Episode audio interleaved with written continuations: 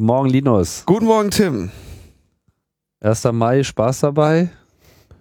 BRD, Bullenstart. Wir haben... Nicht?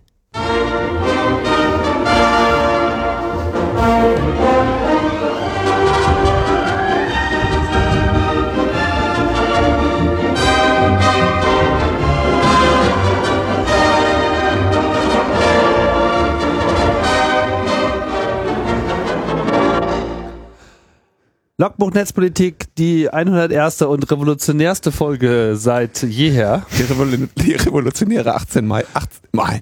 Die revolutionäre 18 Uhr Folge. 18 Uhr? 18 Uhr Demo in Kreuzberg, das ist immer das entscheidende, so. entscheidende Momentum der Weltrevolution. Ja, ich möchte nicht, dass du dir den Eindruck machst, wir hätten uns nicht früh morgens hier äh, rausgeschält aus dem Bett. Um, Sogar, Äh, um das mal hier zu zeigen, unter welchen Bedingungen ich hier geknechtet werde, eine Stunde früher als sonst am Feiertag, ja. tja, Und dann halt kommt der anders. Tim zehn Minuten zu spät. So ist das. Ja, Ja. also äh, Opfer werden gebracht. Ja, Aber für die Revolution ist uns ja nicht zu schade. Mhm. Nachdem wir jetzt die äh, Revolution letztes Mal zu Gast hatten, ja, die, die fleischgewordene Revolution, die institutionalisierte die Revolution. institutionalisierte Revolution, schön gesagt. Ist übrigens, äh, so, jahrelang war das ja so die Staatspartei in äh, Mexiko. Ich glaube, mittlerweile sind sie auch wieder an der Macht, die PRI. Das heißt ja tatsächlich die Partei der Institu Institution, Partei der institutionalisierten Revolution. PRI. Ja, die bei Revolution uns heißt das Hans-Christian Ströbeler. War auf jeden Fall ein ganz... Und ist nicht äh, an der Macht. ist leider nicht an der Macht, genau. War aber auf jeden Fall ein äh, schönes Gespräch mit interessanten Einblicken. Wer es noch nicht gehört hat, schnell nochmal zurückspulen. Ja, ich denke auch, also das war eine Folge, die ist, die äh, fand ich, hat mich selber sehr gefreut. Wo, so vom, vom, vom Inhalt her und so. Also die, die, die freut mich. Ich kann halt selber nicht viel stolz drauf sein, weil die, äh, er hat ja geredet. Ja, wir haben ja nur gefragt. Wir haben ja nur gefragt, aber ähm, das ist schon was, wo ich stolz drauf bin.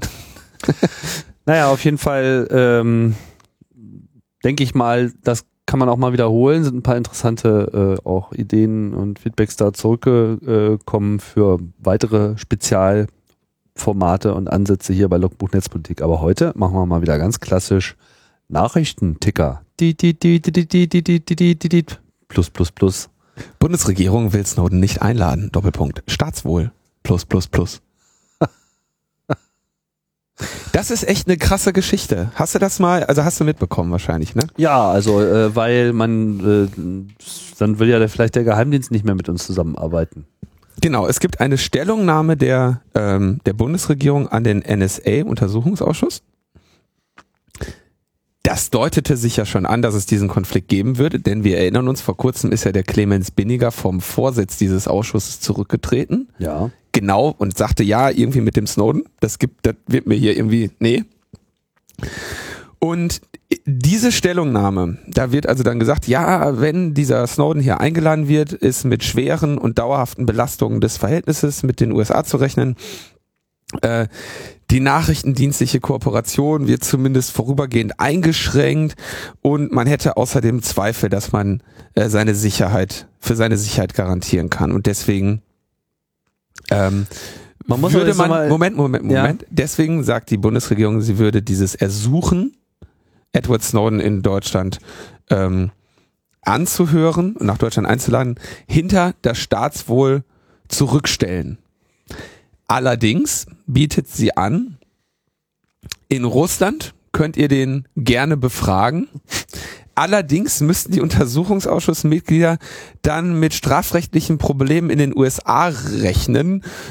Das zumindest geht aus einem Gutachten einer äh, US-amerikanischen Kanzlei hervor, dass die Bundesregierung sich da offensichtlich hat an, äh, anfertigen lassen.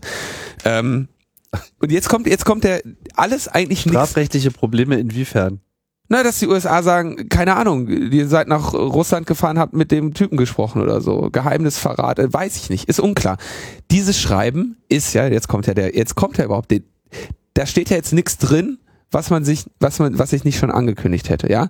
Die Bundesregierung hat da deswegen einen Sagen mit drin, weil dieser Mann ja äh, keinen Pass hat. Ja, der ist ja nur ein Asylbewerber in Russland. Der hat also keinen, äh, Keine Nationalität. der hat keine, äh, keine Nationalität, die ihm jetzt eine ganz normale Einreise in die USA, äh, nach Deutschland irgendwie vernünftig ermöglichen würde. Ja, und aus diesem Grunde ähm, muss die Bundesregierung quasi eine eine Rolle dabei spielen, wenn sie sagt, dieser äh, Typ kommt in dieses Land. Das heißt, sie müsste ihm eine Einreise- und Aufenthaltserlaubnis und äh, eine Sicherheitsgarantie geben. Ne, Und das macht sie eben nicht. Und damit kann sie es auch verhindern, dass dieser Untersuchungsausschuss den Mann zu Gesicht bekommt. Schön und gut, war zu erwarten, dass sie das tun würden, hat, also hat sich zumindest abgezeichnet. Jetzt kommt aber der Witz, diese, diese Stellungnahme wird dem NSA-Untersuchungsausschuss irgendwann nächste Woche förmlich zugestellt. Jetzt fragt man sich, wieso hat sie denn dann jetzt schon die Presse? Tja, aber Angie muss auch in die USA fahren. Angie muss in die USA fahren und da möchte sie natürlich nicht irgendwie, da möchte sie natürlich mit einem freundlichen Gastgeschenk auftreten und nicht, dass da irgendwie in den Hinterzimmern und in den auf den äh, Haupttitelseiten der Zeitung noch irgendwelche äh, Konflikte oder Zweifel an der Loyalität bestehen. Und deswegen liegt die Bundesregierung diese Stellungnahme an ihren an den Untersuchungsausschuss eine Woche vorher an die Presse. Die möchte wahrscheinlich der Folter entgehen. ich, der Folter entgehen. Also ich meine, wie gesagt, es war zu erwarten. Wir haben, das hat sich seit seit Wochen, Monaten angekündigt, dass sie irgendwie versuchen würden, das zu tun, das zu verhindern. Aber äh, diese, also wie das jetzt passiert, das ist schon, ja, es ist schon wirklich ein, ja, ein Skandal. Also man muss sagen, diese Stellungnahme ist ja vom Untersuchungsausschuss angefordert worden. Ist jetzt auch nicht so, dass, dass die Bundesregierung einfach mal so eine Stellungnahme äh, gemacht hat, die, die dann auch dieser Untersuchungsausschuss dann äh, sich mal anschauen darf, sondern es war explizit die Anfrage des UA an die Regierung und wie das halt so passiert. Manchmal liegt so ein Ding halt rum und äh, komischerweise landet das dann auf einmal, weiß gar nicht, wir hätten das überhaupt veröffentlicht, weiß man das? äh, NDR, das- beim NDR ist das wohl angekommen. NDR, guck an. Naja, das ist ja sehr staatsfern. Also, was soll man dazu sagen? Äh, interessant ist natürlich diese Einschätzung als solche, weil ich finde, das ist wahrscheinlich das ehrlichste Dokument seit langem in dieser ganzen Geschichte. Da steht im Prinzip drin, wir haben Schiss. Na, der, der entscheidende Begriff ist ja hier der des äh, Staatswohls. Und ähm, da gibt's einen interessanten Kommentar auch von Heribert Prantl, der also sagt, naja, Staatswohl äh, steht jetzt erstmal ähm, nicht direkt im Grundgesetz. Und ähm, es gibt aber natürlich diesen, diesen Amtseid, in dem gesagt wird, dass die Minister und die Kanzlerin ihre Kraft dem Wohle des deutschen Volkes äh, widmen möchten. Also er stellt im Prinzip in Frage, äh, dass das jetzt irgendwie eine legitime Begründung ist. Denn ähm, Das wäre ja auch eher Volkswohl. genau, Volkswohl, dem, da gibt's ja auch schöne äh, Konnotationen zu. Aber ähm, die, der entscheidende Punkt ist, das ist eigentlich scheißegal, ob sie es darf oder nicht. Sie machen es einfach und damit hat sich das. Ja, also es, es wäre jetzt die Frage, ähm, oder auch Brandl, der ist ja glaube ich sogar Jurist, ähm, sieht sich da jetzt schon so ein bisschen im Unklaren, ob man, also was dagegen tun kann man wahrscheinlich nicht.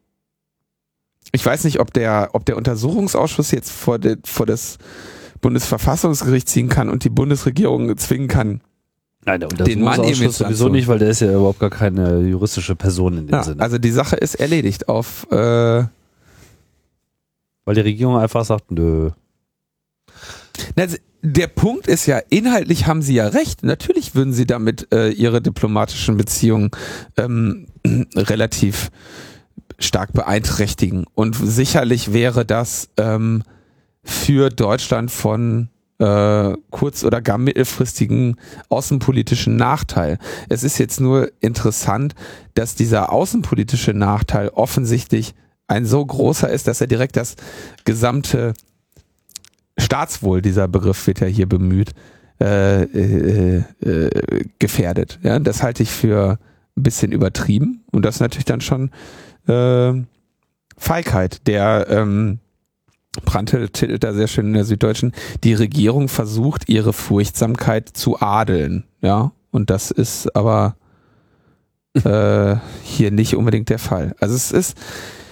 So nach dem Motto ist doch, ist, ist doch prima, dass wir äh, so kleine Schisser sind, das kommt uns doch allen zugute.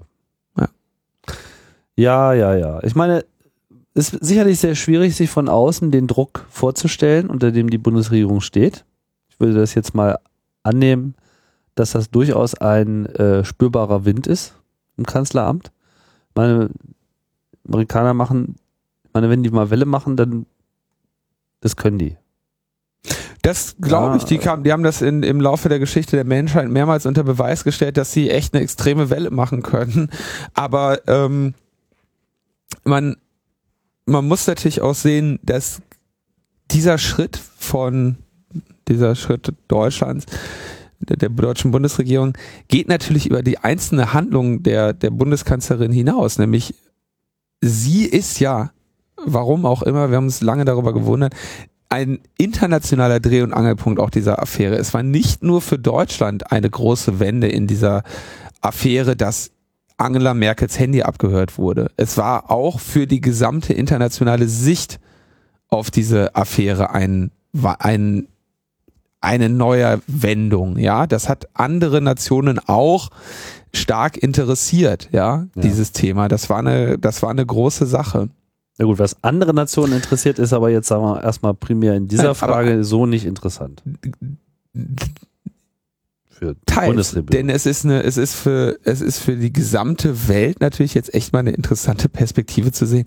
Diese Person, diese ent, entscheidende alliierte Person, die irgendwie in einem äh, äh, Land äh, äh, regiert, was seit ähm, 60 Jahren, 70 Jahren annähernd seine äh, Politik absolut auf den Schulterschluss mit den USA ausrichtet, die ist zum, selbst diese Person ist zum Opfer der Spionage geworden und selbst diese Person mit einem der äh, bevölkerungsstärksten Staaten in Europa, mit der ganzen Europäischen Union als potenzielle Verbündete, knickte absolut ein. Und das ist natürlich schon ein, ein Signal äh, in, in die Welt. Ja, aber ich weiß nicht, ob das jetzt so, so, so, so, ein, äh, so ein neues Signal ist. Ja, also ich meine, sowas äh, kennt man und das äh, ist jetzt in dem Sinne nichts Neues und dass, dass, dass Deutschland noch nie eine besondere Rolle in der Revolution gegenüber den USA eingenommen hat, äh, ist auch nichts Neues. Das ist eher nur so die Botschaft, naja, wir sind auch nicht bereit, das äh, aufzugeben. Ne? Und von daher Schwer zu sagen. Ich meine, ich wäre jetzt über, überrascht gewesen, wenn sie sich für äh, Snowden äh, jetzt auf einmal hätten erwärmen können. So, also hier passiert jetzt nichts, womit ich nicht sowieso äh, gerechnet hätte. Ist nur interessant zu sehen, welchen Weg sie gehen. Äh, aber in gewisser Hinsicht machen sie sich jetzt auch ehrlich. Ja, also sie sagen also wirklich, was hier eigentlich das Problem ist und wie sie das äh, priorisieren. Und ihre Priorität liegt halt einfach darauf, wir wollen keinen Stress haben mit den USA und der Rest ist uns irgendwie äh, entsprechend weniger. Richtig, richtiger Punkt, aber das ist, äh, also das dann noch so mit dieser, wir, wir liegen unsere, unsere eigene Stellungnahme an einen Untersuchungsausschuss früher an die Presse, ja, das ist schon, das, das ist dann nochmal, das ist ohnehin schlechter Stil, ja, äh, diese gesamte Nummer und dann auch noch das irgendwie so, ah, das ja, oh, ich muss ja nächste Woche irgendwie da in die USA, könnten wir das nicht vorher in die Presse bringen, weil dann spare ich mir da Ärger. Das ist wirklich, also da gibt's ja auch kaum noch irgendwie schöne Begriffe für. Das kann man jetzt auch nicht irgendwie noch mit irgendeinem, mit irgendeinem, mit irgendeinem Begriff belegen, der jetzt nicht, irgendwie nicht, Du ist einfach Realpolitik. Meine, da ist kann man sich jetzt, nee, da kann man sich jetzt groß äh, drüber aufregen, aber es ist halt einfach so ein Zug. Ich meine, am Ende ändert es nichts. Ja, also das, das Statement wäre ohnehin so ausgefallen. Gut, jetzt haben sie es halt vorher bekannt gemacht Ja, und durchsickern zu lassen, dass sie da irgendwie äh, treue Vasallen sein wollen. Super. So. erdacht, erbärmlich. So, weiter geht's. In den USA nämlich. Da geht's richtig, richtig ab. Ja, wir erinnern uns, auch da haben wir darüber gesprochen, die FCC hatte ja schon vor vier Jahren äh, ungefähr eine Regulation für die Netzneutralität verfasst. Ja, da hatte sie, ich glaube, das haben wir ja auch schon öfter erwähnt, im Prinzip ganz gute Regeln. Ähm, die waren jetzt nicht so die besten, die man sich vorstellen konnte, aber die haben erstmal relativ waren erstmal relativ stabil. Es, es roch nach Netzneutralität. Es roch nach Netzneutralität. Man konnte da den, einen, kann Spuren von Netzneutralität enthalten. Und ähm, sie hatten irgendwie eine, hatten dann, was ein bisschen kritisch gesehen wurde, eine Ausnahme für Mobilfunk. Das heißt, sie haben gesagt, äh, Netzneutralität erstmal nur auf Landlines, aber sie hatten, ähm, sie hatten eine. Und die wurde ja im Januar von einem äh, Gericht gekippt äh, Logbuch Netzpolitik berichtete.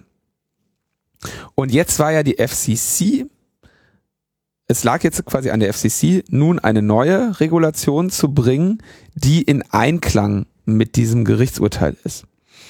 Und diese neue äh, Regulation haben sie jetzt formuliert. Die wird jetzt, ist jetzt quasi in einem Draft bald vorliegen. Dann können bis zum 15. Mai äh, Kommentare dazu gegeben werden und quasi der, die Absicht ist jetzt erkannt und was sie sagen ist, ähm, sie möchten jetzt äh, Pay-for-Play-Lösungen legalisieren. Das ist also dann, wenn ein Diensteanbieter für die letzte Meile Wegzoll zahlt. Das heißt, wir haben das ganze Internet, da drin fliegen Daten hin und her.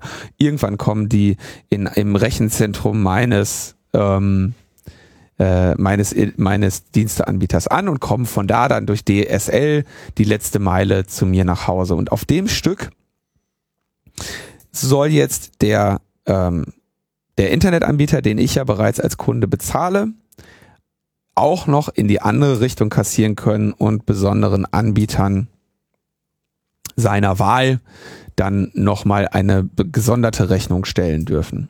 Ähm, bleiben soll, darauf äh, konzentriert sich die FCC gerade, das, das trägt sie stolz vor, das Blockieren von rechtmäßigen Inhalten soll nicht erlaubt werden.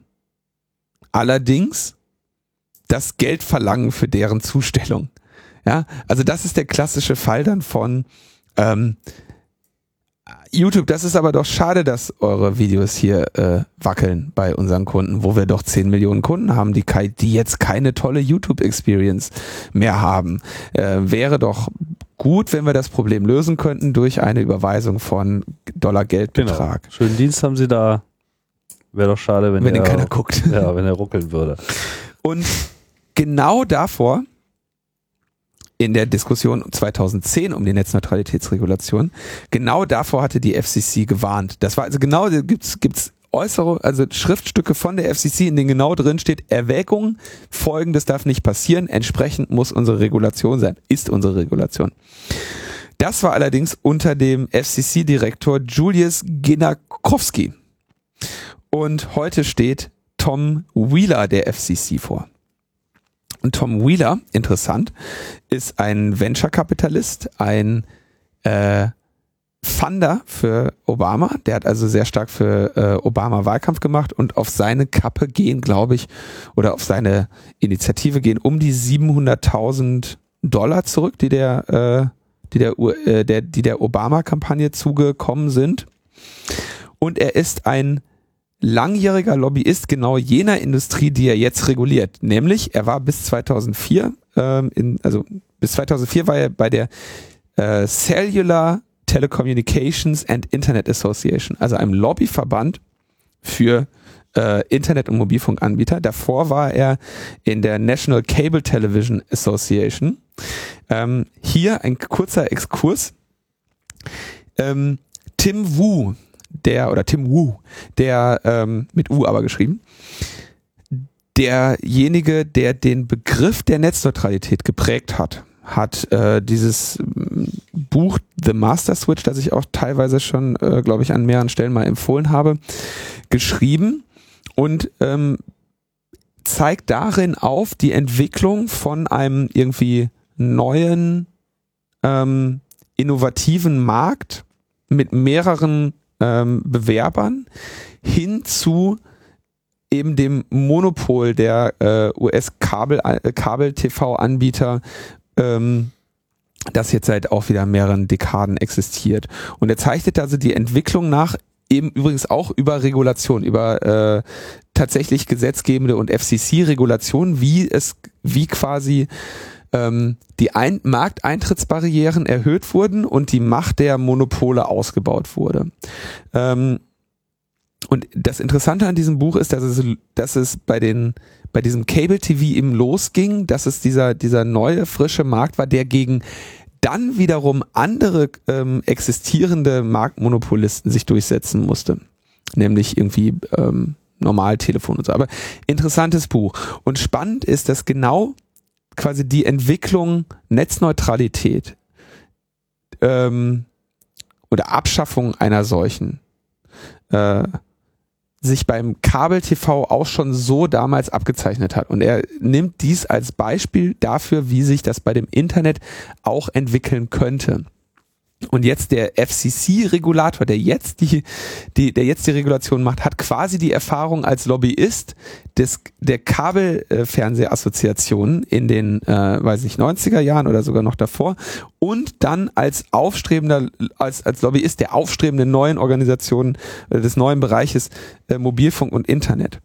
Ähm, dann hat er zehn Jahre lang irgendwie sich nur noch als Kapitalist betätigt und ähm, ist jetzt äh, Regulator in dem in genau dem Bereich Kabelfernsehen und Man hat, Telekommunikation. wie man so schön sagt, den Bock zum Gärtner gemacht. es ist ein, also es ist unglaublich. Also also klassisch, ne, klassisch. Ähm, interessanterweise, um kurz zu erklären, wie solche ähm, wie solche Schritte dann erklärt werden. Ne? Also ich meine, ähm, als der vor einem Jahr, der in die FCC berufen wurde, haben natürlich, gab's dann, haben die sich nicht entblödet, hier die Cell Cellular Telecommunications and Internet Association, auch ein Statement dazu abzugeben und haben gesagt, das ist ein guter Mann, begrüßen wir, dass unser Ex-Lobbyist jetzt der Regulator ist, so können wir Präsident Obama nur beglückwünschen, ja.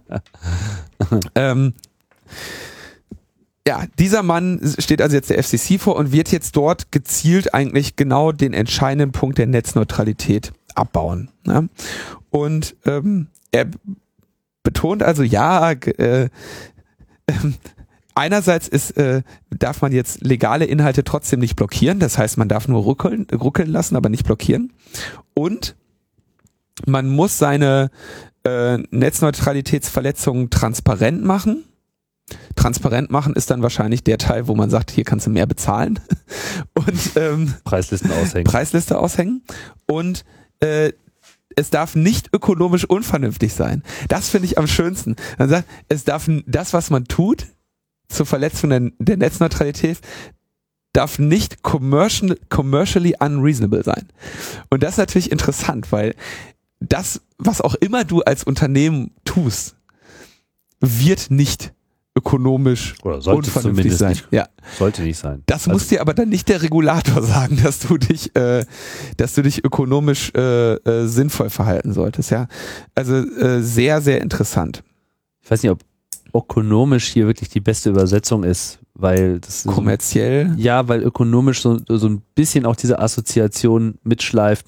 die Gesamtwirtschaft. Genau, dass es so gut für alle äh, wäre, ja. Kommerziell unvernünftig. Ja, ja, ich meine, was ist denn das bitte für eine Regelung? Ich meine, man, man muss den. Firmen ja nun wirklich sowas nicht vorschreiben. Äh, schon gar nicht hat das irgendwie in so einer Regulierung irgendwas zu suchen. Was man ja auch nochmal verstehen muss, ist, diese neue Regelung, ähm, ist die jetzt eigentlich schon durch oder Nein, noch nicht? äh, Ne? nee, also die steht jetzt zur Debatte. Jetzt ist Genau. natürlich das äh, Geschrei entsprechend groß und Das auch Geschrei ist Recht. groß, der Widerstand äh, formiert sich. Ob das noch irgendwas äh, bringen kann, das wird sich zeigen. Aber was halt jetzt hier im Prinzip passiert ist, dass, das muss man sich auch, glaube ich, nochmal klar machen, überhaupt in der ganzen Netzneutralitätsdebatte. Es- Dieses Wort ist ja auch sehr schwierig. Ich meine, es beschreibt zwar an sich ein hehres Ziel, aber es ist mal wieder so ein sehr schwer zu vermittelndes Ding. Das hatten wir ja hier auch schon mehrfach so. Was aber jetzt konkret diese neue Regelung äh, bedeutet, heißt eigentlich doppelte Bezahlung. Weil man als Kunde bezahlt man halt einerseits seinen Zugang zum Internet, kennen wir ja alle, und der ist ja ne, also durchaus auch gerade in den USA noch schlimmer als in Ja, Deutschland unglaublich teuer. unglaublich teuer, also für, zumindest für hohe Bandbreiten an den meisten Stellen. Und dafür zahlt man halt Geld. Das heißt, man zahlt halt überhaupt Geld, dass die Daten überhaupt schon mal zu einem kommen können. Ja, Jetzt nimmt aber derjenige, der einem diesen Zugang kostenpflichtig anbietet, auch noch Geld dafür, dass über diesen Weg auch jemand gehen darf. Ja. Also es ist ungefähr so, als wenn man jetzt äh, von, von der äh, Gemeinde zur Kasse gebeten wird, dass das eigene Haus äh, dann mit Straßenanschluss äh, versehen wird, da muss man ja auch Ja. Äh, für bezahlen, ja, dass dann sozusagen auch noch jeder eine Mautgebühr aufgedrückt bekommt, der einem dann auch noch besuchen will. Zumindest wenn es schnell gehen soll. Ja. Ansonsten kann man halt einen Antrag stellen und äh, dann dauert es halt so ein bisschen. Und dieses Double Payment wäre, glaube ich, auch in der politischen Argumentation, also besonders in der politischen Gegenargumentation, glaube ich, ein relativ wichtiger Punkt, dass man also hier klar macht, dass das hier äh, Double Payment ist, quasi. Äh, Hattest du nicht dieses Beispiel mal gebracht mit dem Zug, der in, in äh, Hamburg losfährt? Alle haben bezahlt und auf, auf dem Weg nach München ruft der Schaffner dann in München an und sagt, ich bringe hier gerade äh, 200 Leute zu dir. Ähm, was zahlst du, damit ich auch in München anhalte? Das war, glaube ich, der, ich weiß nicht, ob du dieses Beispiel gemacht Weiß hattest. ich nicht mehr ganz genau. Das, Konzept, das äh, Konzept ist klar. Noch kurz Es zum gab ja noch dieses Taxi-Beispiel, das war aber nicht von mir. Taxi-Beispiel war aber äh, äh, Leistungsschutzrecht. Aber egal, egal, egal. Richtig.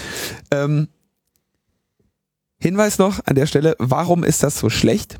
Also warum ist das so fürchterlich? Man könnte ja auch sagen, die Inhalteanbieter haben ja genug Geld. Ähm, können sie ja ruhig bezahlen. Das Problem ist, dass, also auch jetzt, wenn man mit, sag ich mal, nicht mit Menschen argumentiert, die gegen das Argument der äh, Freiheit immun sind, also beispielsweise mit Ange Angehörigen der CDU oder FDP, dann kann man denen erklären, dass das ähm, Markteintrittsbarrieren befördert. Ja, dass nämlich in Zukunft ein Anbieter es schwierig haben wird, ähm, sich gegen die etablierten Monopolmächte in ihr, in dem jeweiligen Bereich durchzusetzen. Und da kommt der Punkt, warum eine solche Regulation unter Umständen für äh, besonders große Inhalteanbieter event sogar wünschenswert ist. Ja, also sagen, gehen wir mal in die Ebene, äh, sagen wir mal, jemand wie Apple mit seinem äh, Media Streaming Dienst, jemand wie Amazon mit seinem ähm, mit seinen mit ihren F äh, Film und Multimedia Streaming Sachen, ähm, YouTube beziehungsweise Google mit dem großen Ding, äh, mit, mit, dem, mit dem großen Datenaufkommen, die können unter Umständen sagen, wenn der Preis, den wir da zahlen, nicht allzu hoch ist, gemessen an dem, was wir an Umsatz haben, dann ist das eigentlich eine relativ willkommene Versicherung gegen Konkurrenten, um nämlich sicherzustellen, dass ein zukünftiger Konkurrent unseres Dienstes nicht in der Lage ist, diese Marktdurchdringung zu erreichen, die wir bereits jetzt haben. Und das ist, äh, das ist das, das Argument, was jetzt auch so für jemanden, der nicht, ähm, dem halt den, der eher an das, an das, der, der bei Freiheit lieber an Markt denkt als an Menschen, Ja, du kannst auch äh, gleich ist noch ein bisschen konkreter relativ werden. wichtiges Argument. Was mit dem öffentlich-rechtlichen Rundfunk? Was ist die Bundesregierung äh, und äh, das deutsche System bereit zu bezahlen, dass ARD und ZDF künftig auch über das Internet ausgeliefert werden? Ich meine, dass, dass das passieren werden wird, muss, ja, ist uns, glaube ich, allen klar. Aber kann dann quasi die ARD nur noch über YouTube und über Apple TV äh, äh, senden oder sind wir in der Lage, kann, ne? äh, selber zu machen? Ja, was für Kosten kommen denn dann darauf zu, wenn jeder einzelne Provider nochmal die Hand aufmacht? Und vor allem, das bedeutet ja, dass letzten Endes für die Anbieter höhere Kosten entstehen. Wer zahlt die? Für für den Anbieter, weiß ich nicht, wer die zahlt, werden wir sehen. Wir Na, der. Kunde zahlt die, weil äh, die Ja. Gebühren für eine Dienstleistung berücksichtigen halt alle Kosten und in Ja. dem Moment, wo die Auslieferungskosten steigen, und zwar ohne, dass dem jetzt wirklich ein wirklicher Gegenwert entgegensteht. ist ja nicht so, dass man dann auf einmal mehr dafür bekommt, sondern es ist so, dass man das, was man sowieso sonst bekommen hätte, gäbe es eine reine äh, Netzneutralität, äh, dass nur das dann wieder sozusagen erkauft werden kann. Das ist im Prinzip ist das einfach alles Erpressung. Es ist Äh, Erpressung, es, es, es ist, das ist zum Beispiel, da könnte man jetzt sagen, das ist commercially unreasonable. Ja, weil, ja, für, also. ja, das stimmt. So viel dazu. Also, aber wir haben ja die lange Sendung zur Netzneutralität. Wir haben die Einlassung von Thomas und äh, ich denke, der, der Punkt ist klar gemacht. Deswegen kommen wir zum nächsten Thema. Ähm, ich mache diese Woche die, die Überleitung. Ja, okay. Ich vielleicht noch einen Gedanken zu Ende bringen. Auch auf die Gefallen, dass wir das alles schon mal erzählt haben. Aber ich denke, es ist auch immer ganz wertvoll, mhm. wenn wir mal so ein paar Talking Points äh, erarbeiten. Ähm, das ist auch so ein bisschen, äh, es hat so ein bisschen was von Schutzgeldzahlung. Ja, du machst deinen Laden auf, du zahlst Miete. Ja, bist an irgendeiner Straße, hast einen schicken Laden ausgesucht, hast investiert, hast da auch äh, in den Ausbau bezahlt, hast deine Produkte bezahlt und so weiter, bezahlst deine Leute, du hast deine Kosten, alles. So. Und jetzt wartest du eigentlich nur noch auf Kunden. Ja, und dann kommt so ein Herr mit einem Backstein in der Hand ja, nee, das ist unser Lieblingsbeispiel hier so, schöner Laden hier. Äh, ja, so, das wäre doch sicherlich ganz okay, wenn jetzt auch Kunden kämen. Ja, nur dass der halt irgendwie, keine Ahnung, an der nächsten Kreuzung eine Straßensperre aufgebaut hat und sagt, die mache ich halt. Ja, okay, wir haben jetzt tausend Vergleiche, aber. Ja, aber das, ist, aber das ist im Prinzip genau das, was jetzt hier ermöglicht wird. Ja, dass selektiv äh, Zugang versperrt wird weil in dieser ganzen Debatte, ja, sie reden immer von Added Value und, und mehr Bullshit, Bullshit. und Zusatzdienste und so weiter. Das klingt immer alles ganz toll und shiny, dass hier irgendjemanden für mehr Geld mehr Leistung verkauft wird. Das ist aber der Spin, der hier genau ja. einfach in die falsche Richtung zeigt. Hier geht es nicht darum, dass irgendjemand mehr Leistung äh, bereitgestellt wird, weil die Leistung wäre ohnehin schon da.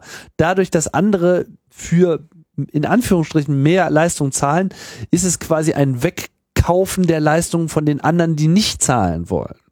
Und, und das ist das, was äh, diese ganze Sache einfach so äh, eklig macht. Ja, also das hier ist sind Schutzgeldzahlungen.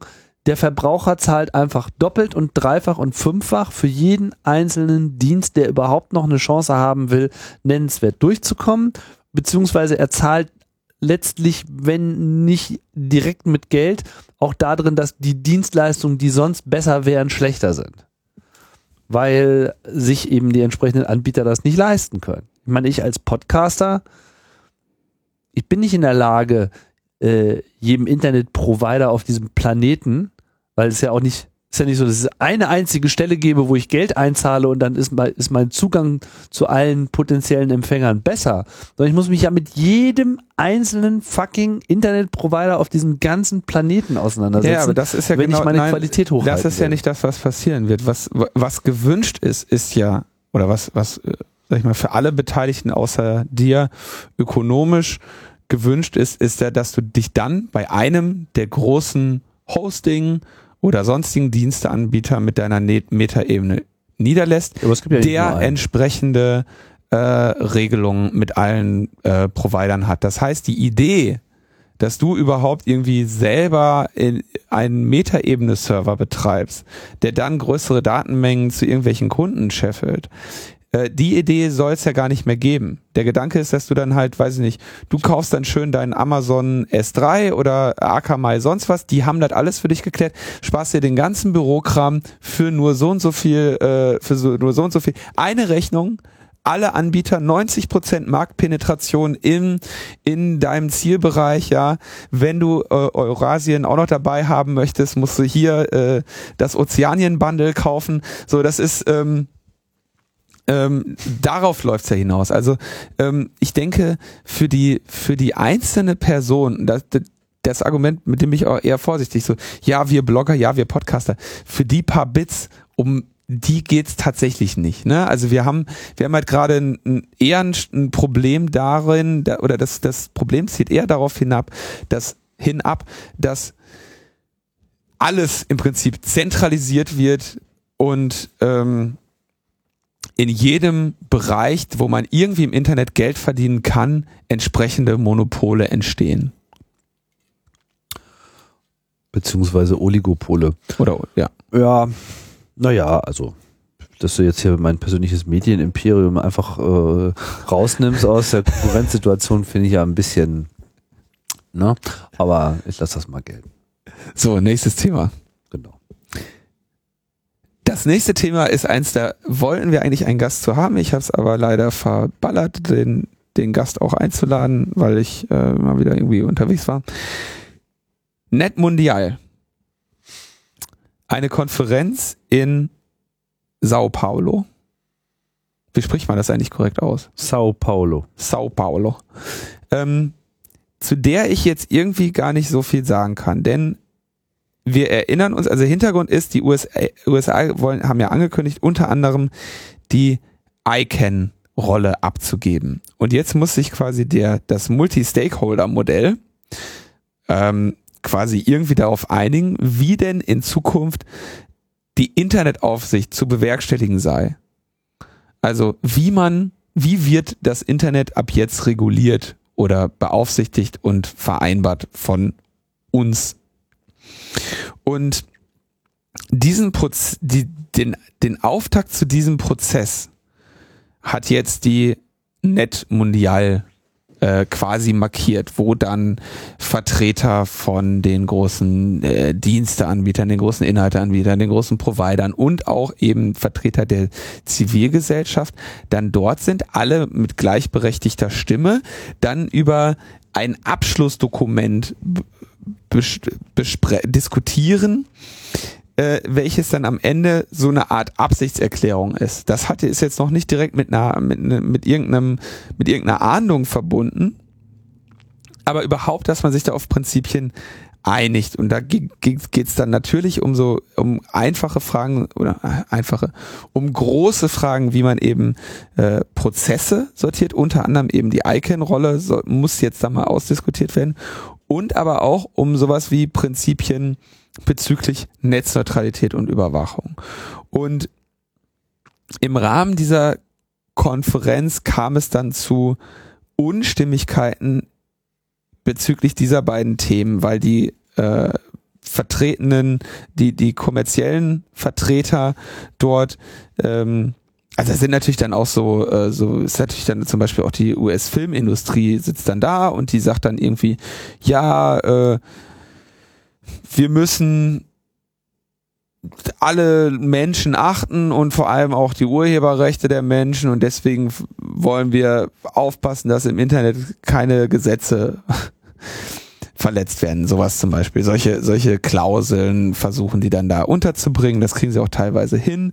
Und andererseits kommt dann, äh, kommt dann ein klares Bekenntnis zur Netzneutralität nicht mit rein, sodass am Ende viele äh, NGOs, quasi das, was sich dort die Zivilgesellschaft nennt, ähm, sich dem Abschlussdokument nicht angeschlossen, weil sie sagen, okay, da fehlt äh, was zur Netzneutralität und da sind zu stark verwässerte Klauseln zum Thema der Überwachung.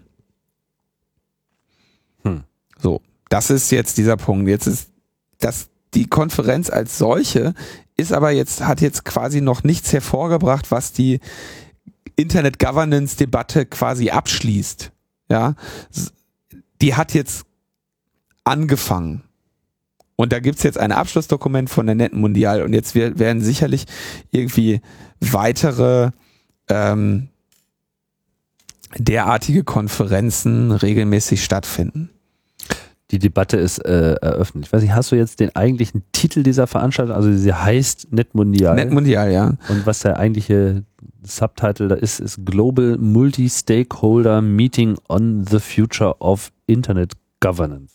Genau, also Internet Governance eben dieser, Be dieser Begriff, der quasi all das umfasst, was wir im Internet als gegeben annehmen. Da, wie gesagt, ICANN ist so das, das, das beste Beispiel, was, was mir immer einfällt, wo eben gesagt wird, okay, irgendwo muss da, muss, muss es halt bestimmte Autoritäten geben, die das technische Zusammenspiel regulieren, sich aber ansonsten relativ raushalten. Und äh, das ist dieser, das ist dieser äh, Teil, der dann auch, weiß ich, bei den Internet Governance Foren äh, immer besprochen wird oder solche Dinge. Ähm, das Ganze fand ja in Brasilien statt und offensichtlich hat auch die äh, wie heißt nochmal, äh, Selma Rousseff, die äh, Dilma Rousseff. Dilma Rousseff, genau. Die brasilianische ähm, Was ist sie eigentlich? Ministerpräsidentin? Präsidentin. Präsidentin heißt das genau. Und jetzt zum Auftakt der Konferenz ihre Marco Civil da Internet verabschiedet. Genau. Also er hat sich sozusagen da äh, zeitlich da äh, ordentlich rangewanzt und äh, da versucht ein äh, Statement zu machen, um selber da äh, quasi für, ich glaube, auch Netzneutralität äh, einzustehen oder kriege ich jetzt gerade was durcheinander mit der anderen Debatte? Die haben also ihre Internetverfassung, in der sowas steht, alle äh, Brasilianer haben das Recht auf einen gleichen Internetzugang, ihre Privatsphäre da, darf und muss geschützt werden, Meinungsfreiheit gibt's im Internet. Ähm, Provider sollen nicht für Inhalte haften, die äh, Nutzer bei ihnen veröffentlichen. Ähm, Metadaten dürfen nur eingeschränkt gesammelt werden. Also so eine allgemeine ähm, Verfassung für das Internet, die für Brasilien gilt und relativ ähm, wirtschaftsfeindlich ist. Also gibt es auch Passagen zur Netzneutralität drin.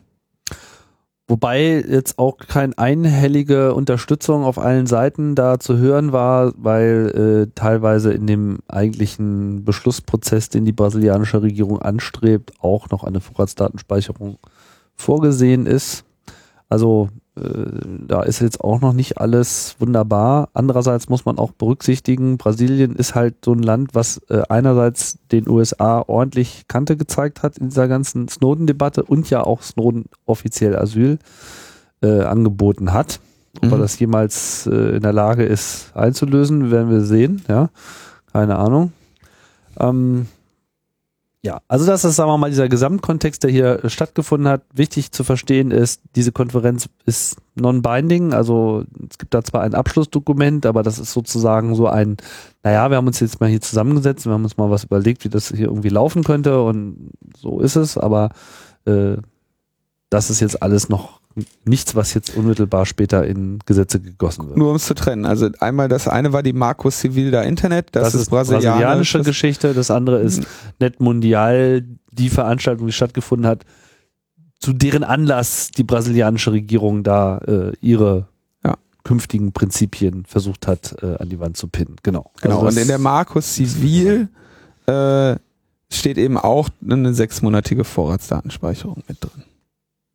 Und das ist aber noch nicht beschlossen. Doch, Markus Zivil ist beschlossen. Ist beschlossen. Haben sie zum Auftakt der Netmundial beschlossen. Feierlich. Haben wir gesagt, hallo, ja, willkommen. Moment, beschlossen, dass sie das machen wollen, aber nicht, äh, dass das jetzt schon Gesetz ist.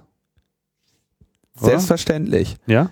Das Gesetz wurde von der Präsidentin verabschiedet. Ah, wurde unterzeichnet. Oder vom, vom Parlament beschlossen. Ähm, ah. Und das zum Auftakt dieser Netmundial. Hm.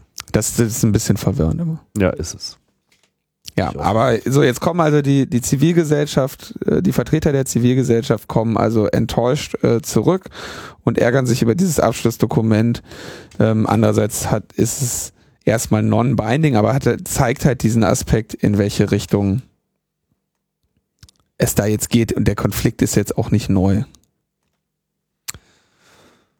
Ja, mehr haben wir da nicht zu, zu sagen erstmal, oder? Vielleicht ja. äh, holen wir das Gespräch darüber nochmal äh, nach in einer der kommenden Sendungen, äh, wenn es da, sagen wir mal, noch mehr Einblicke äh, gibt, wie das Ganze, wie dieser Prozess auch weiterläuft. Ne? Ja. Genau. So, dann gab es eine, eine sehr schöne Meldung, über die habe ich mich natürlich äh, gefreut. E-Mail made in Germany. Ich, äh, ich habe da ja bei, wie gesagt, beim 30C3 irgendwie ein bisschen drüber äh, referiert, ähm, mich dann ansonsten seitdem eigentlich dafür, darüber, zu dem Thema äh, zurückgehalten. Aber jetzt wird gerade, ähm, also die Initiative E-Mail Made in Germany ist quasi jetzt in gewisser Form abgeschlossen. Also die, die Vollverschlüsselung des Transportweges ist jetzt erreicht. Am 29.04. wurde das feierlich verkündet. Ähm, natürlich werden die E-Mails auf äh, den Servern aller beteiligten Unternehmen äh, nach wie vor unverschlüsselt vorgehalten. ähm, das heißt, wie gesagt, wir hatten das ja als CCC damals ausführlich schon kritisiert, als die Idee aufkam. Ähm, das heißt, es wird ein Standard umgesetzt, den es seit annähernd 20 Jahren gibt, den eigentlich auch jeder in der Form nutzt, äh, der was auf sich hält, bis auf die deutschen Anbieter, die im Prinzip aus dem Aufholen ähm, hier eine riesige Werbekampagne machen Ähm, neu mit dazu haben sie jetzt genommen 1 und 1 und Strato. Und die bieten dir E-Mail Made in Germany auch für eigene Domains an. Das heißt, wenn du jetzt irgendwie deine E-Mail bei Strato hostest, dann kannst auch du mit deiner so und so äh, E-Mail at Strato äh, oder at timstrato.de oder was ähm, E-Mail made in Germany sein. Das musst du dann extra aktivieren. Das heißt, dann machst du ein Häkchen und wenn man das extra aktivieren muss, dann heißt das wahrscheinlich auch, dass da irgendwie noch ein kleines Preisschild dran klebt. Das habe ich aber jetzt noch nicht weiter äh, äh, eruiert, weil ich auch nicht bei Strato äh, oder 1 und 1 äh, hoste. Wer macht das schon? Ähm, und das Spannende ist, auch du, mein Sohn Tim, kannst E-Mail Made in Germany sein, obwohl ich ja weiß, dass du sicherlich deinen Mail-Server selber hostest oder hosten lässt bei jemandem. Und dafür hat der TÜV jetzt die Möglichkeit, du kannst dich TÜV zertifizieren lassen. Wirklich? Ja.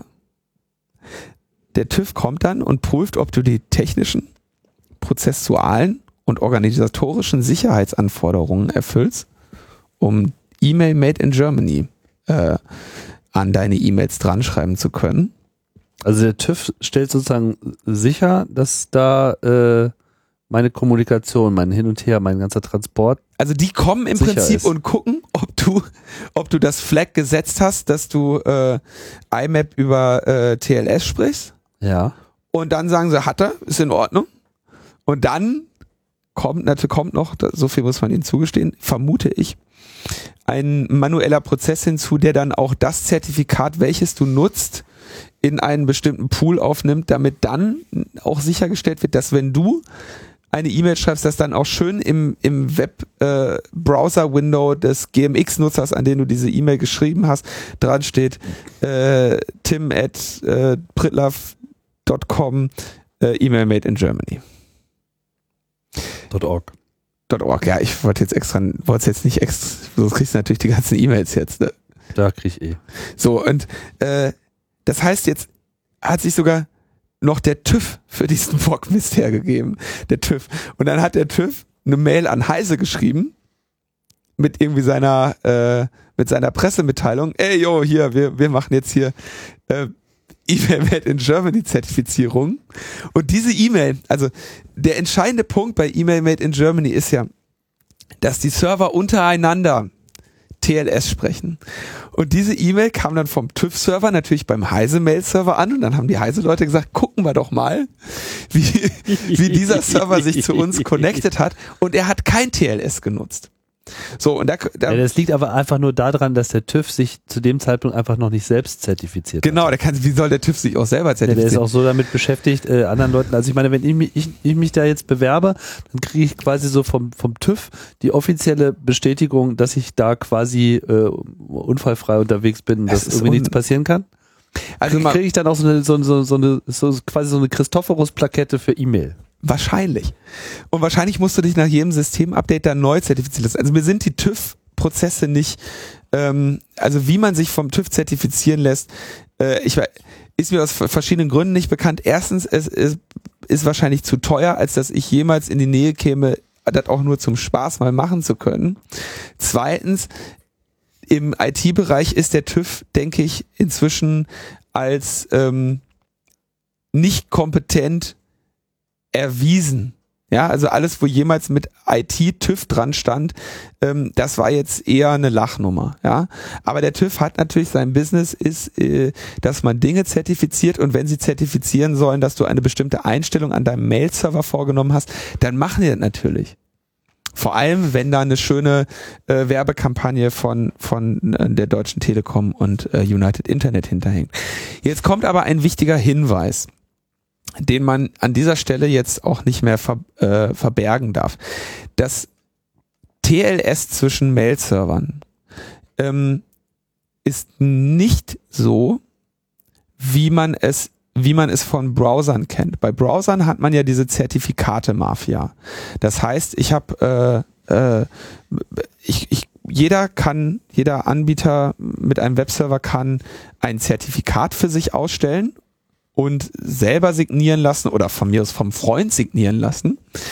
Das Entscheidende ist, ein normaler Browser wird dieses Zertifikat immer bemängeln solange es nicht von einer Zertifizierungsinstanz nochmal signiert ist, der dieser Browser vertraut. Ich möchte das jetzt relativ kurz halten, aber in jedem Browser sind also so um die 200 oder sonst was. Ich habe letzten, ist länger her, dass ich letztes Mal geguckt habe, ein paar hundert Zertifizierungsinstanzen vorinstalliert, ähm, denen der Browser grundsätzlich traut. Da sind äh, im Prinzip Zertifizierungsinstanzen rund um die Welt bei auch irgendwelche israelischen und natürlich eine ganze Menge US-amerikanische und russische. Und ähm, dieses Vertrauen ist quasi in eurem Browser eingebaut, wenn ihr den runterladet. Ähm, was auch der Hauptkritikpunkt an diesem ganzen äh, Modell ist. Es hat aber zumindest den Vorteil, wenn man jetzt davon ausgeht, dass diese CAs nicht ähm, kompromittiert sind, was wie gesagt schon eine falsche Annahme ist, ähm, dass es eine dritte Instanz gibt, die zumindest bürgt, wenn auch mit vielen Fehlern im, Fehlern im Prozess, dass dieses Zertifikat, was dir gerade die Gegenseite zeigt, auch das ist, was die Gegenseite besitzt. Wie gesagt, der, der technisch ist dieser Prozess sehr anfällig, aber grundsätzlich gibt's ihn. Und das gibt's bei Mail erstmal nicht.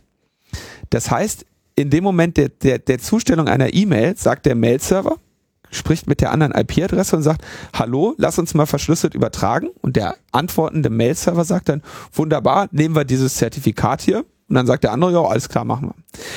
Das heißt, prinzipiell in der Grundeinstellung ist auch diese Verschlüsselung erstmal relativ wertlos. Weil sie halt ohne weiteres Man in the Middle erlaubt. Weil sie ohne weiteres erlaubt, dass in der Mitte jemand sitzt und ein anderes Zertifikat hinhält, und dann in der Mitte einfach mithört. Das heißt, es, es gibt keinen Garant dafür, dass der einliefernde Server und der empfangende Server ein geteiltes Geheimnis haben, was vor einem, vor einem Mann in der Aber daran Mitte hat auch E-Mail Made in Germany sicherlich gedacht. Das, so ist die, äh, so ist in der Tat die äh, Hypothese, dass sie das tatsächlich gemacht haben. Äh, denn das könnte erklären, warum man E-Mail Made in Germany selber aktivieren muss und sich eventuell selber dafür zertifizieren muss. Und wenn sie es halbwegs vernünftig gemacht haben, werden dann die Zertifikate auf einem nicht benannten sicheren Wege in den jeweiligen anderen Mail-Servern bekannt gemacht, sodass der, dass der Mail-Server sagt, okay, von dieser IP für diesen Host erwarte ich folgendes Zertifikat. Und wenn das nicht so wenn dieses Zertifikat mir da nicht äh, präsentiert wird, dann gehe ich davon aus, dass hier ein Problem vorliegt. Ja. Ähm, aber ja. Hypothese. Ich weiß nicht, ob sie es machen. Wenn sie es vernünftig machen, dann würde man es so machen. Und das macht man teilweise auch unter jetzt, äh, ja, wenn man. Bitte dich, es ist TÜV zertifiziert. Ich habe keine, also ne, da kann ich nichts zu sagen. TÜV kann ich, kann ich, weiß ich nicht, wen die da, also das ist ja nur ein Witz. Das ist ja nur ein Witz. Da, da äußere ich mich doch nicht zu. Ähm, aber immerhin, also um mal zu sagen, die Hypothese steht im Raum, dass sie das nutzen. Es gibt noch andere Methoden. Man kann auch DNS-Sec dafür nutzen, dass also im DNS-Eintrag signiert von einer anderen Instanz drin steht, hier erwartest du folgendes Zertifikat des Mail-Servers. Oder um das mal ein bisschen menschenkompatibler zu erklären. Es gibt durchaus Wege heutzutage im Internet auch noch parallel irgendwo bekannt zu geben, das ist genau das Zertifikat, was ich hier verwende. Und wenn ihr nicht genau bei der Verbindung auf dieses Zertifikat stößt, dann ist wohl was im Busch. So. Und das äh, ist auch eine, eine Technik, von der wir, glaube ich, wo ich sagen kann, das fordern wir, dass das möglichst schnell umgesetzt wird. Das heißt, sowohl, dass es angeboten wird, als auch, dass es überprüft wird. Das ist ein langer Weg, aber das muss jetzt kommen. Genau. Und man könnte also, wenn ich jetzt mal was wenn man mal was Positives sagen soll zu E-Mail Made in Germany, sie scheinen AES äh, 256 zu nutzen. Sie nehmen auch, machen den Key Exchange so, dass er Perfect Forward Secrecy hat. Mhm. Und er steht eben jetzt von mir und anderen die Hypothese im Raum, dass sie auch die Zertifikate validieren. Das ist aber die Frage, ob sie es tun vermutlich dann auch irgendwie manuell. Das könnte diese Wartezeiten rechtfertigen.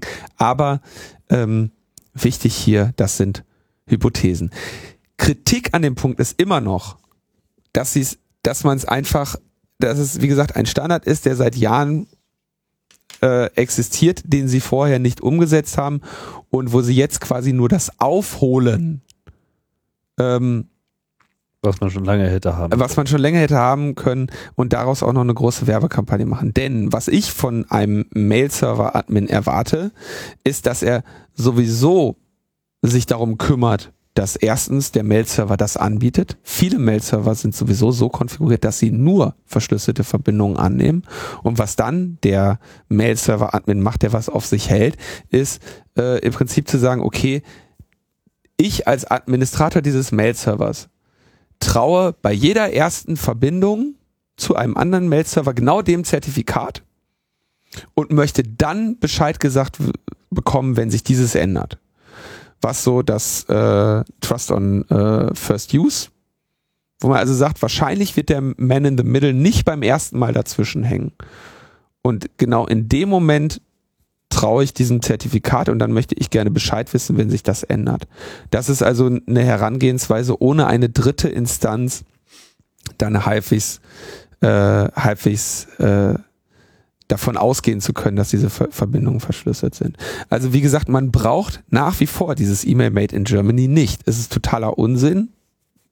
Und was sich hier abzeichnet ist, und das finde ich das Spannende,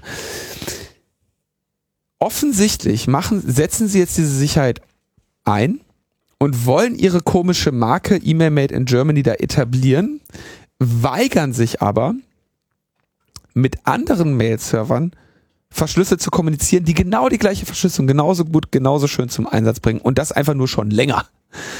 Ja, und ich, beziehungsweise vielleicht machen sie es dann sogar verschlüsselt mit denen, geben den Nutzer aber nicht an, dass hiermit gerade ein Sicherheitsniveau erreicht wurde, was genauso hoch ist. Das heißt, sie versuchen da wieder irgendwie so eine so einen komischen Hack, um irgend so ein Marketing-Label zu etablieren. Und das ist so nach dem Motto, sicher ist es sicher ist es nur, wenn es von uns kommt, nicht wenn es wirklich genau. verschlüsselt ist. Genau. Sicher ist es nicht, wenn es von der Konkurrenz kommt, die äh, das Ganze schon seit Jahren äh, sehr ja. viel besser als wir machen. Was ich auch so ein bisschen stinkig finde an dieser Sache, ich meine, mit diesem Made in Germany versucht man natürlich auch äh, so dieses Gefühl zu erwecken, in Deutschland wäre es ja nun ohnehin besonders toll, weil Deutschland ja so geil ist im Bereich Internet. Die Wahrheit ist einfach, dieses Land ist hinterher. Ja, wir sind sehr weit davon entfernt, in irgendeiner Form Vorbildcharakter zu haben, was technische Implementierung, Software und so weiter betrifft. Ich, mir würde jetzt aus dem Stand nicht viel einfallen, was Deutschland irgendwie kulturell oder gar staatlich organisiert oder auch nur aus dem kommerziellen Raum äh, dem Internet groß äh, gespendet hat oder irgendwie besser macht als der Rest. Ja, man läuft da einfach hinterher. Und auch diese ganze Aktion. meine, vor drei Jahren hätte ich ja gesagt, okay, super Nummer. So, aber nach diesem ganzen Snowden-Desaster äh, war es schon so ein bisschen so too little too late mäßig. Ich habe das ja schon, also bei dem bei dem 30C3 dann auch nochmal konkret äh, beim Jahresrückblick äh, kritisiert und auch schon vorher immer mal wieder angedeutet. Ähm, die deutschen Unternehmen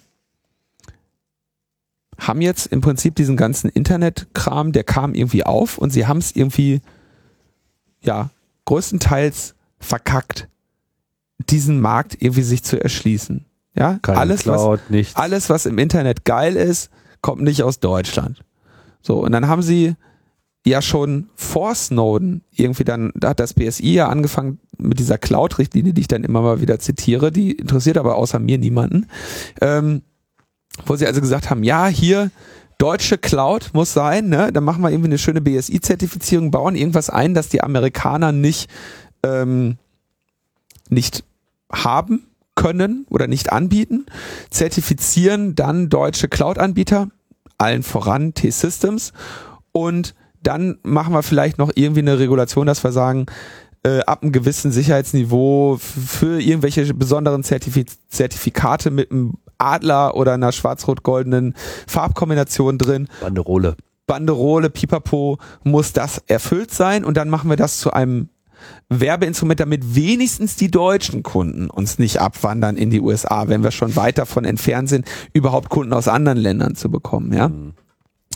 Und ähm, das ist natürlich das, was jetzt kommerziell gerade genau ausgenutzt wird an dieser ganzen Snowden-Geschichte. Und ich muss auch sagen, ich fände das ja noch nicht mal schlimm, wenn sie was Vernünftiges machen würden. Ja, es ich ähm, ne, als als Kritiker kann ich ja immer nur oder als ich gehe natürlich grundsätzlich immer nur hin und sage da wo scheiße ist. Ich stelle mich ja jetzt nicht hin und sage, wo es gut ist, ja. Aber es gibt durchaus so wie Marcel Reich-Ranitzky schon immer sagte. Wissen Sie, als Kritiker muss ich mich über so viel Dreck befassen. so, aber es gibt natürlich auch Angebote, ähm, die ein sehr viel höheres Sicherheitsniveau bringen. Die, die gibt's auch, gibt's auch im kommerziellen Bereich, die gibt's aber natürlich vor allem im nicht kommerziellen Bereich. Und aus dieser, die, die, der Teil, der jetzt irgendwie vertan wird, ist, oder was, das Hauptproblem, was ich sehe, ist, dass die Sicherheitsangebote, die jetzt gemacht werden, ähm, weiterhin an den Anbieter gebunden sind. Und echte Sicherheit ist immer losgelöst vom Anbieter, denn echte Sicherheit bedeutet, dass der Anbieter egal wird. Mhm. Und ähm, das ist natürlich auch die kommerzielle Klemme, in der sich jetzt die Unternehmen befinden, dass sie sagen, ja, aber wir müssen ja irgendwie noch was bauen, was die Menschen an uns als Anbieter bindet, weil wir sind ja nun mal Anbieter. Ähm, ja, probiert's mal mit ordentlichen Preisen und gutem Service und äh, fairer Behandlung und ja, und dann könnt ihr nebenbei noch äh, dafür sorgen, dass es eine vernünftige Ende-zu-Ende-Verschlüsselung gibt und schon äh, könnte aus der ganzen Sache was werden. Naja, ähm, die Gedanken werde ich äh, nächste Woche auch nochmal äußern im Bundestagsausschuss Digitale Agenda. Aha. Übrigens, ja, da komme ich am Ende nochmal zu. Live und in Farbe? Äh, mir wurde ein Livestream versprochen. Wirklich? Ja. Von wem? Von Leuten Keine Ahnung, mit iPhones? Ich glaub, stand in der Einladung, glaube ich. Drin. Wow. Ähm, aber vorher noch zum noch kurz zwei Meldungen. Der Balthasar Glättli aus der Schweiz hat äh, sechs Monate Vorratsdaten sich erklagt, nach gleich auf dem gleichen Wege, wie es der äh, grünen Politiker Malte Spitz getan hat und hat sie dann auch den gleichen Leuten in die Hand gedrückt, nämlich den Jungs von Open Data City. Die aufmerksamen Hörerinnen wissen, dass da unter anderem der Michael Kreil in diesem Team arbeitet, der bei uns auch schon zu Gast war. Damals äh, zu seiner, war das, das war doch zu Zugdaten, die er veröffentlicht hatte, ne? Als er bei uns zu Gast war. Äh, da haben wir, glaube ich, über diese, genau, über die Offenlegung der, der Zug-CD äh, Zug der Deutschen Bahn ja, genau, äh, genau, gesprochen genau. und er hat auch diverse andere äh, Projekte begleitet, ist jetzt auch wieder ganz fleißig mit der Republika und den äh, Daten immer einiges zu holen. Du musst noch erwähnen, äh, wer Balthasar äh, Glättli ist. Also genau. er ist halt auch ein Politiker, Abgeordneter. Genau. Ja. Äh, und zwar äh, der Grün. GPS heißt es ja lustigerweise. Grüne Partei der Schweiz. ja, also die können sich auf jeden Fall gut verorten. Und ja, ist ja, äh, genau, da jetzt noch vorangeschritten, nochmal eine ähnliche Geschichte zu machen. Kurz den, den Anlass, die, die, wenn man, die Schweiz hat ja schon eine Vorratsdatenspeicherung. Und die Debatte, die gerade in der Schweiz geführt ist, dass man sagt, ja, wir haben eine Vorratsdatenspeicherung, aber es sind ja nur sechs Monate. Wir wollen aber lieber zwölf. um die Aufklärungsraten für Verbrechen hochzubekommen. Hm. Interessanterweise hat die Schweiz aber schlechtere Aufklärungsraten als Deutschland. Und Deutschland hat ja noch nicht mal eine Vorratsdatenspeicherung. Ja, und da gibt's also jetzt eine Petition, die wir natürlich alle äh, Beteiligten bitten äh, zu unterzeichnen. In der Schweiz, die verlinken wir dann auch. Und als Argumentationshandreichung empfehle ich da auch nochmal die acht Mythen von Thomas Stadler betreffend die Vorratsdatenspeicherung, wo er also die Haupt, die, die acht häufig gehörten Argumente für eine Vorratsdatenspeicherung dann nochmal sinnvoll entkräftet. Denn wir erinnern uns ja an die Worte von Hans-Christian Ströbele. Das geht, der Kampf geht weiter, könnte man eigentlich sagen. ja. Das war Rudi Dutschke am Grab von Holger Mainz, meine ich. Ne? Oder war das? Da bin ich jetzt nicht geschichtsfest. Doch, da bin ich ja sehr geschichtsfest. Habe ich ja äh, gar nicht in der Folge gesagt. Aber Nimm mal die geballte Faust runter, dann kannst du auch besser tippen. das war, glaube ich, Holger, der Kampf geht weiter. äh, ja. Genau. Mythos äh, 1, die Vorratsdatenspeicherung ist zur Aufklärung von Straftaten unverzichtbar. Mythos 2, die Vorratsdatenspeicherung dient nur der Bekämpfung schwerster Straftaten. Ähm, Mythos 3, bei der VDS werden nur Verbindungsdaten gespeichert. 4, in Norwegen äh, hat VDS zur schnellen Aufklärung von äh, dem Fall Anders Breivik beigetragen. Das hatten wir ja auch schon mal, dass dem nicht so ist. Mythos 5, ohne VDS könnten Straftaten im Internet nicht mehr aufgeklärt werden. 6, der Polizei müssen alle technischen möglichen Instrumentarien auch zur Verfügung gestellt werden. Das ist auch etwas, was man häufiger in der Debatte immer wieder hört. Sieben, eine verfassungskonforme Neuregelung der Vorratsdatenspeicherung wäre problemlos möglich. Acht, Deutschland hat durch die Nichtumsetzung der VDS nach dem Urteil des Bundesverfassungsgerichts gegen Europarecht verstoßen. Das sind die Punkte, auf die er sich bezieht. Alles Talking Points, die man äh, häufiger mal hört in Debatten eigentlich laufend. Und da gibt's dann noch ein bisschen Munition für den äh, Hobby-Argumentierer, damit ihr auf äh, den Partys in, in der Küche äh, steht mit dem mit der Bierflasche in der Hand auch noch was in die Runde schmeißen könnt. Wenn eure sicherlich politisch aufgeschlossenen und zu so komplexen Themenmaß wie VDS gerne diskutierenden Freunde. Hm. Ja. Wir, wir, wir beenden die Sendung mit einem kurzen Lacher. Zwar hat die USA bekannt gegeben, dass sie Exploits eigentlich grundsätzlich nicht zurückhält, also dass sie schon abwägen, wenn sie jetzt also eine Kenntnis über eine große Sicherheitslücke sagen, nennen wir sie Heartbleed hätten, Ja.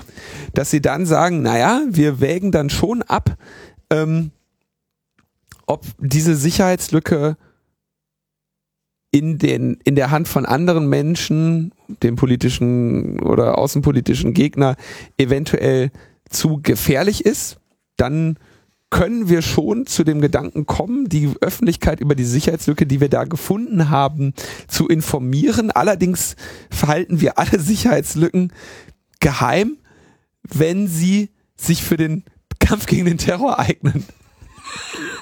Also, nee, Quatsch, Entschuldigung, Sie haben es natürlich anders formuliert. Sie sagen, wenn sich eine Sicherheitslücke für den Kampf gegen den Terror eignet, dann halten wir sie geheim. Ja. Wenn man jetzt mal die, die Definition von Kampf gegen den Terror, die die USA in den letzten äh, 10, 15 Jahren ähm, hochhalten, anschaut, dann ist es relativ schwer für eine Sicherheitslücke in einem Computer, sei sie wie auch immer geartet, in die Kategorie zu fallen, die nicht für den Kampf gegen den Terror geeignet ist. Das fand ich sehr schön formuliert. Ja, ich frage mich auch, was das ist. Ich frage mich vor allem auch, ob äh, von den von der NSA eigentlich überhaupt schon mal irgendwelche Exploits als solche äh, bekannt gegeben wurden. Also da kann ich mich nicht so richtig dran Nein, äh, erinnern. Das ist ein Geheimdienst. Weißt du, die gehen so, ey, wir haben hier so ein bisschen O-Day, äh, den, den, den verbrennen wir jetzt mal kurz, weil wir können uns nicht vorstellen, dass wir den äh, für den Kampf gegen den Terror brauchen. Das ist lächerlich. Aber ja, das zeigt also, wir haben da auch mal eine Folge gehabt, ähm, wo wir relativ aus oder wo ich mal relativ ausführlich über diesen äh, über den Handel äh, mit IT-Sicherheitslücken gesprochen habe. Allerdings bei Weitem nicht so ausführlich wie der äh, FX bei Alternativlos. Äh, die, da, das heißt, da kann man, glaube ich, beide Folgen sollten inhaltlich wahrscheinlich deckungsgleich ungefähr sein. FX natürlich länger. Ähm, mal sprechen.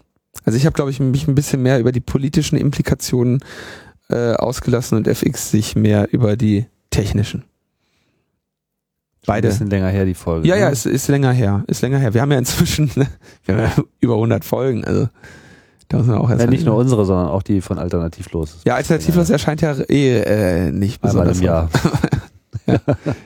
Für diejenigen, die es nicht mitbekommen haben, ich war da ja zu Gast In der letzten Folge. in der letzten Folge alternativlos. Ja. genau.